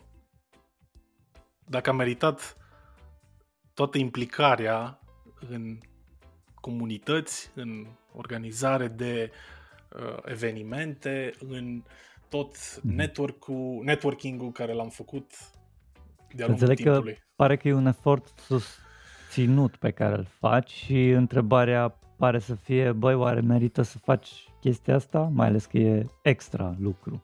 Da, este extra lucru, ah. da, exact, exact. Și cum dacă ai vizualiza succesul, cum ar fi el? Pot spune că a fost uh, destul de ascendent, dacă e să-l punem uh-huh. într-o formă de, de graf. Da? Așa. Da? It's a journey, uh, it's not a goal, se pare că, nu? Da, exact. Dar, la un moment dat, ca în orice în economie în general, am observat că există un plafon. Și la un moment dat, cumva mi-e frică să n-ajung la plafonul ăla. Și când ajung la plafonul ăla, ce se întâmplă? Știi, ok, deci am, fac, am o ascensiune cu Înțeleg. comunitatea, da. știi? Creștem comunitatea, o facem mare, aducem o grămadă de oameni, colaborăm chestii, facem parteneriate, dar până unde? Până unde? Care e scopul final la toată treaba asta? Pe de te întreb, cam cum ai vizualizat tu punctul maxim de pe graful ăsta? Cum ar arăta? Punctul maxim. să avem, sau na, în cadrul comunității, să putem uh, dezvolta proiecte care ajută la bunăstarea societății, să zic. Uh-huh. Poate ăsta ar fi un, un, un cel bun. Uh-huh. Pentru... Și cumva să existe driveri și să se nască alți driveri în interiorul comunității și să repromoveze exact. și să crească exact. comunitatea. Exact, Vezi să, să ajutăm uh, oamenii care au idei de startup-uri, de uh-huh. exemplu. Știi, să fie ca un mini okay. incubator pentru oameni cu idei uh, mișto. Uh-huh. Interesant. Uh, tu cum păstrezi echilibrul ăsta? Că pare că faci multe lucruri. Ai un echilibru life-work kind of balance in your life? Da, încerc să mă, să mă rup odată ce m-am ridicat de la mhm. birou. Uh-huh. Okay. M-am rupt de tot ce ține de uh, treaba asta. Da, ok, am social media pe telefon, ca oricine în ziua de astăzi, dar când vine vorba de chestii legate de muncă efectiv, doar dacă este de maximă urgență. O să mă intre. În rest, odată ce m-am ridicat de la laptop, știu că am terminat pentru ziua respectivă, fie că e la 6, fie că e la 11 noaptea. Dar m-am decuplat și de it. Mă ocup de familie, de hobby-uri, de mai știu eu ce. Care, by the way, cum ai ajuns să fii pasionat de vinil and stuff? povestește un pic de ce. ah, da. Uh, da, eu am multe hobby-uri spre disperarea soției mele, am multe hobby-uri care sunt uh, și, și scumpe, pe de altă parte. Uh, da, uh, și fotografie, și comics, mm-hmm. și viniluri, și da. Uh, din astea da, scumpe Da, din păcate acum am mai lăsat-o mai moale cu unele dintre mm. ele și am rămas numai cu fotografia pe film, care din păcate e foarte scumpă, dar na. Uh... Deci tu ești mai mult colecționar, să înțeleg? Sau și doer că ai zis că faci film? Nu, nu, nu, uh, fac fotografie pe fotografie film. pe film. Ah. Fotografie pe film, nu. Bine, că partea asta de film, da, între timp am învățat uh-huh. cu, de, când treab, de când cu meetup am învățat să uh, fac editare de film. Uh-huh. Da, pentru că am nevoie la meetup na, dacă fac uh, live stream-uri și chestii de genul ăsta, odată ce s-a terminat live stream-ul, iau video, îl prelucrez, exact, fac montajul, nu știu ce. și de partea asta din spate da, cumva mm-hmm. la toată treaba cu meetup Deci nu, nu vă imaginați că la meetup sunt, este o armată de oameni. Da, da, da, vreo 20. Sunt singur. Ah, ok, a, da, stai, 20 oameni sunt prezenți la eveniment, dar după aia în da. spatele da. organizării meetup-ului da. ești tu singur. Ești uh, one-man show. Exact, sunt one-man show. Uh, din fericire mai am ajutor din partea colegilor de la Ropardo de pe partea de marketing, care mă mai ajută uh-huh. ocazional cu diferite lucruri, pentru care le sunt profund recunoscător, dar în mare parte tot ce ține de partea asta de speaker, de editare, de promovare, de social media, eu mă ocup de chestiile respective. Așa. Și revenind la ideea cu, cu hobby-urile, da, acolo, na, pasiunea pentru fotografie o am de niște foarte mulți ani. Uh-huh și am un prieten care mi-a zis, ok, dar nu vrei să uite, mi-am, eu mi-am luat o... El e mare colecționar de aparate foto, de toate felurile. Și mi-a arătat uh, primul aparat pe... Bine, eu aveam niște aparate pe film, mai vechi, de prin de la rusești, mm-hmm. care erau nefuncționale. și am zis, uh, ah, ok, hai să văd și eu să încerc. Și am prins bagul ăsta de da, da, da. Odată fotografie ce... pe film. Uh. Ții un aparat în mână și faci prima poză și se aude click-ul ăla și cu expunerea wow. aia cu ce trebuie wow. și simți. Da, și Pare că nu mai... trimiți la laboratorul de la Cluj și îți vine peste 3 luni de zile poza. da, e mare lucru, mare lucru chestia asta. Dar, Dar nu da, și... developai tu într-o cameră. Nu, nu, nu, nu, n-am, nu că m-ar înjura soția dacă aș face. Nici chiar până acolo. Deci Nici tot, chiar deci până acolo. Până da. să înțeleg că limita e până la cameră de developare. Exact. Ah, okay, ah. exact. exact, da, da, da, da. Da, și partea asta cu vinilurile îmi place să ascult uh, muzică bună și aveam un pick-up vechi mm-hmm. care l-am recondiționat. I-am pus niște box, i-am pus un uh, din ăsta de uh, îmi scap acum da, stai puțin, tu ai meșterit-o tu la nivel de sârmă? Nu, nu, nu, ah. nu. Singura chestie care am meșterit-o eu a fost recondiționarea de uh, console retro vechi. Mm. Game Boy. Am recondiționat vreo două console Game Boy, mi-am construit tastatura mecanică ah, de la zero. Serios? V-am zis, eu am, eu am foarte multe hobby-uri. Din păcate, pentru... Nu pentru mm. mine, că mie îmi plac chestiile astea. Foarte da. fain, mă, trebuie să te ții în priză cu ceva. Asta e... Exact, da, da, da. De aia zic că trebuie să te deconectezi. Asta mm. e foarte important pentru oricine care lucrează în domeniul nostru. E foarte important să te deconectezi la finalul zilei. Și cum te deconectezi? Făcând lucruri complet diferite, care n-au nicio legătură cu programarea. Dar tot geeky așa. Parte. Tot geeky, da, da, hai să, da, să nu ne mințim că până la finalul zilei toți suntem niște a bunch of geeks, știi, și cumva și nu putem să ne rupem de treaba asta. Că de la 1 la 10, cât de mândru ești de tastatura ta mecanică? Cu ce switch-uri ai? Uh, sunt Cherry MX Brown-uri. Okay, Cherry MX Brown. Cherry MX Brown-uri care le-am uh, lubuit eu cu cu greu. Le-am pus și film, le-am pus și o-ringuri la keycap-uri și uh, am și vopsit tot, uh, toată carcasa și deci e, am zis, e fully da. built. De ce nu off the shelf, exemplu? Eu sunt mai off the shelf guy, am luat un DAS keyboard și sunt foarte mulțumit de ea, professional, tot așa, Cherry MX. De, de, ce, de ce nu off the shelf? Nu știu, așa mi-a venit să a, să am, am culmea că am... A uh, ta, personală. Exact, da, să o mm. personalizez eu cum vreau eu. Și mm. mi-am luat și keycap-uri. Am, de exemplu, uh, am făcut cu tot așa cu niște prieteni care tot așa pasionați de uh, keyboards, uh, mm. de mechanical keyboards. Am făcut cu ei uh, artisan keycaps mm. cu rășină. Da, cu, de, cu din ăla de cameră de vidat și chestii ca să scoți bulele de aer din uh, uh din rășină și o ieși până la urmă o chestie foarte mișto și sunt foarte mândru. Stai aici, escape-ul e făcut de mine și sunt foarte mândru de el. deci da, deci, de aia zic, deci revenind la ideea inițială, trebuie să te deconectezi. Bine, măi, hai și... să...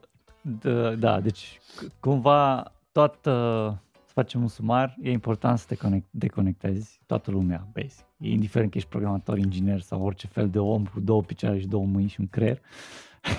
e, e bine și important să ne deconectăm. Și așa tu îți uh, menții life-work balance-ul.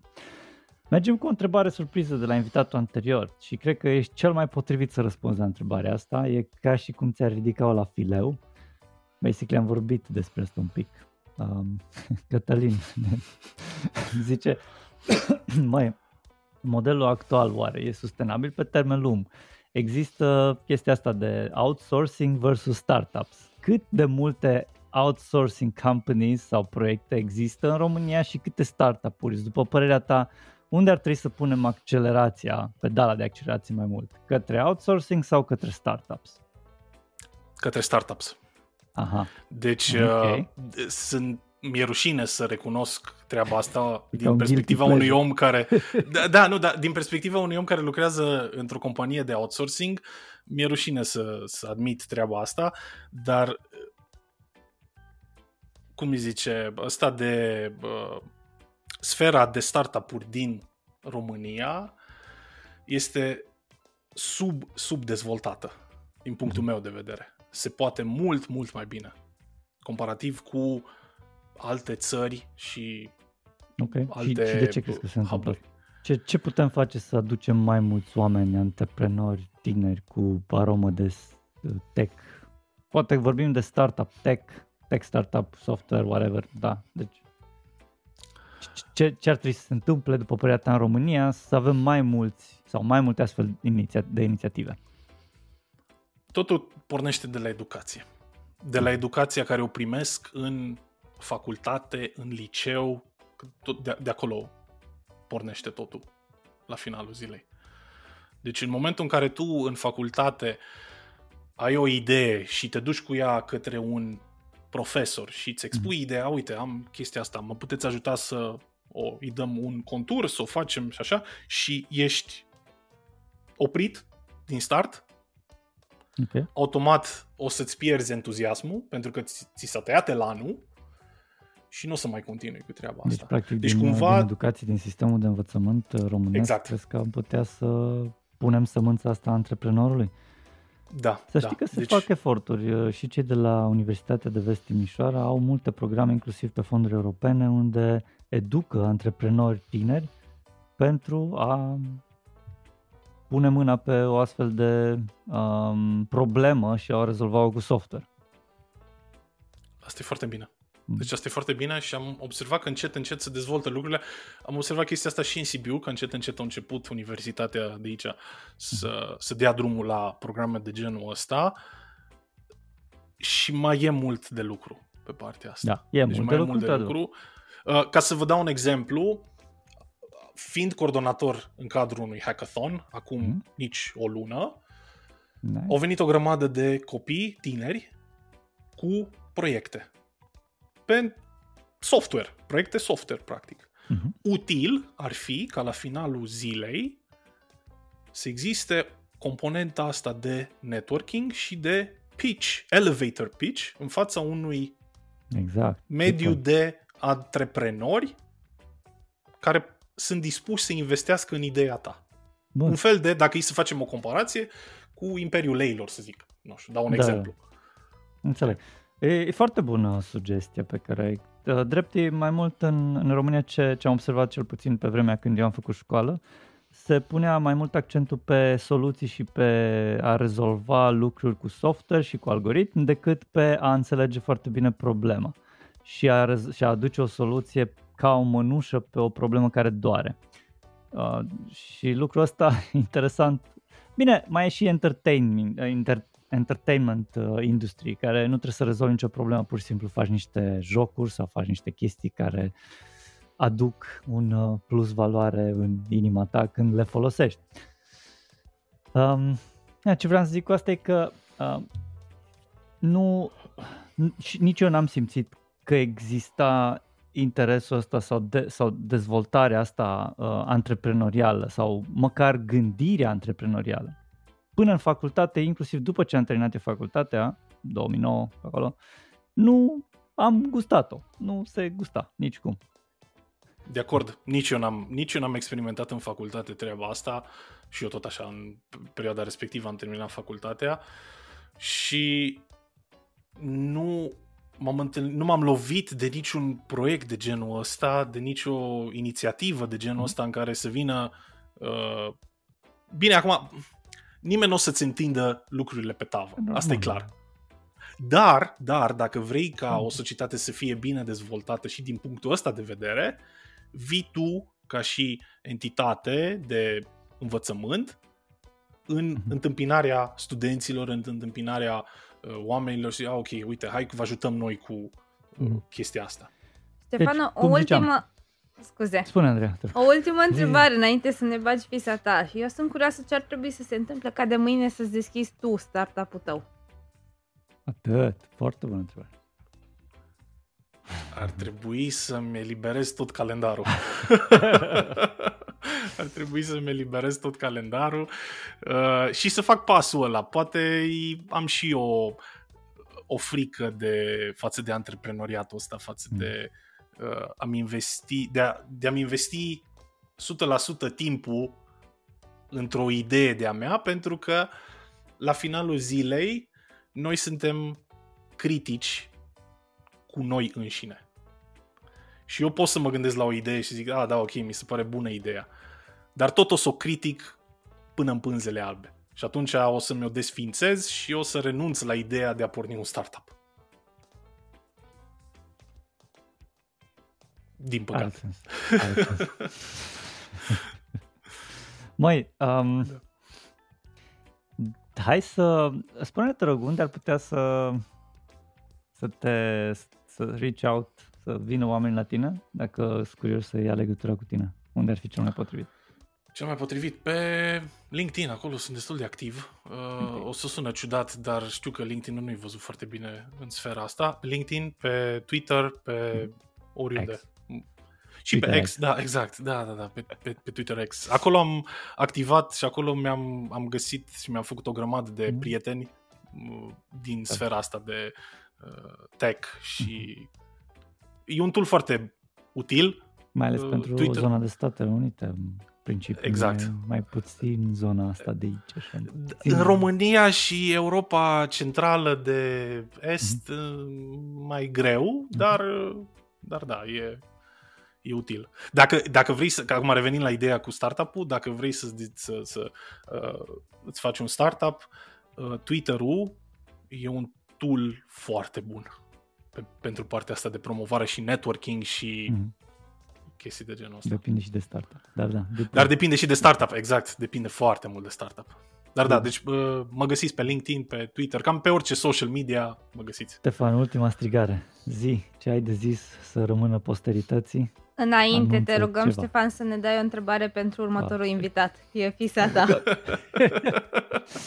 o întrebare pentru următorul invitat. Uh, care ar fi predicțiile pentru următorii 5 ani? Din punct de vedere al, nu știu, AI-ului, al Web 3.0, whatever, mm. chestii de genul ăsta. Ok. Deci în 5 ani ce se întâmplă tech în lume. Exact sau unde vezi tu că ajungem. Uh-huh. Super fain, exact. Și acum posteritatea? Posteritatea. da. Uh, puneți întrebări. Să nu, vă, să nu vă fie frică să puneți întrebări. Uh, să dezvoltați lucruri, indiferent cât de basic sunt ele, dezvoltați, citiți documentație, Mă și veniți la meetup-uri. Atât, meetup-uri. Vreau să zic, noi nu dăm sfaturi, nu sugestii, nu, nu recomandări. Ce facem, în schimb, spunem ce funcționează pentru noi și ce a funcționat pentru noi și cum am ieșit noi din rahat sau unele situații. Așadar, zine un pic de meetup și fă un pic reclamă meetup-ului. De ce ar veni da. oameni la tine? La uh, meetup? Deci se numește CB Web Meetup. Pot să, e, puteți să-l găsiți peste tot pe social media cu handle-ul Sibiu Web Meetup. Uh-huh. Avem subiecte interesante, diverse, oameni pasionați de subiectele respective din toate sferele uh, webului, să zic așa, și nu numai. Uh-huh. E o experiență care durează fix o oră jumătate, more or less, parte de networking, de obicei în centrul Sibiului. Veniți, vedeți Târgul de Crăciun de la Sibiu, veniți și la Meetup. Avem ultimul acum pe 14 uh, decembrie, ultimul pe anul ăsta, mm. Uh, și vorbim despre niște uh, paradigme foarte interesante. Și pentru la anul, la fel, avem pregătite tot așa niște subiecte foarte interesante, culmea cu unul dintre participanții de la Zeamă de Developer, de acum uh. câteva ediții. Ce lume mică. Da, auzi, voi da, primiți da, da. oameni și din afara Sibiului, să înțeleg. Primim nu? oameni și din afara Sibiului, nu avem constrângeri în speakerii care sau oamenii care vin să, să vorbească la, la meetup. Hmm. Și Bine. la fel, subiectele nu, le, nu sunt constrânse de treaba asta. Ștefan, asta a fost tot. Mulțumim frumos. Mulțumim și de timpul mulțumesc. tău și apreciem că ai fost și ți-ai deschis uh, sufletul în fața tuturor și ai povestit deschis despre provocările și viața pe care ai avut-o tu până în momentul ăsta. Mulțumim că ne-ați ascultat, mulțumim invitaților și nu în ultimul rând mulțumim echipei care a făcut acest podcast posibil. În urechile voastre s-a auzit zeamă de developer și au avut plăcerea de a vă fi host Lucian Corduneanu și Andreea Rugescu. Vă așteptăm cu o nouă experiență săptămâna viitoare. Dacă v-a plăcut, vă invităm să dați un share și un subscribe paginii noastre. Power by Sensidev, Love by Launch.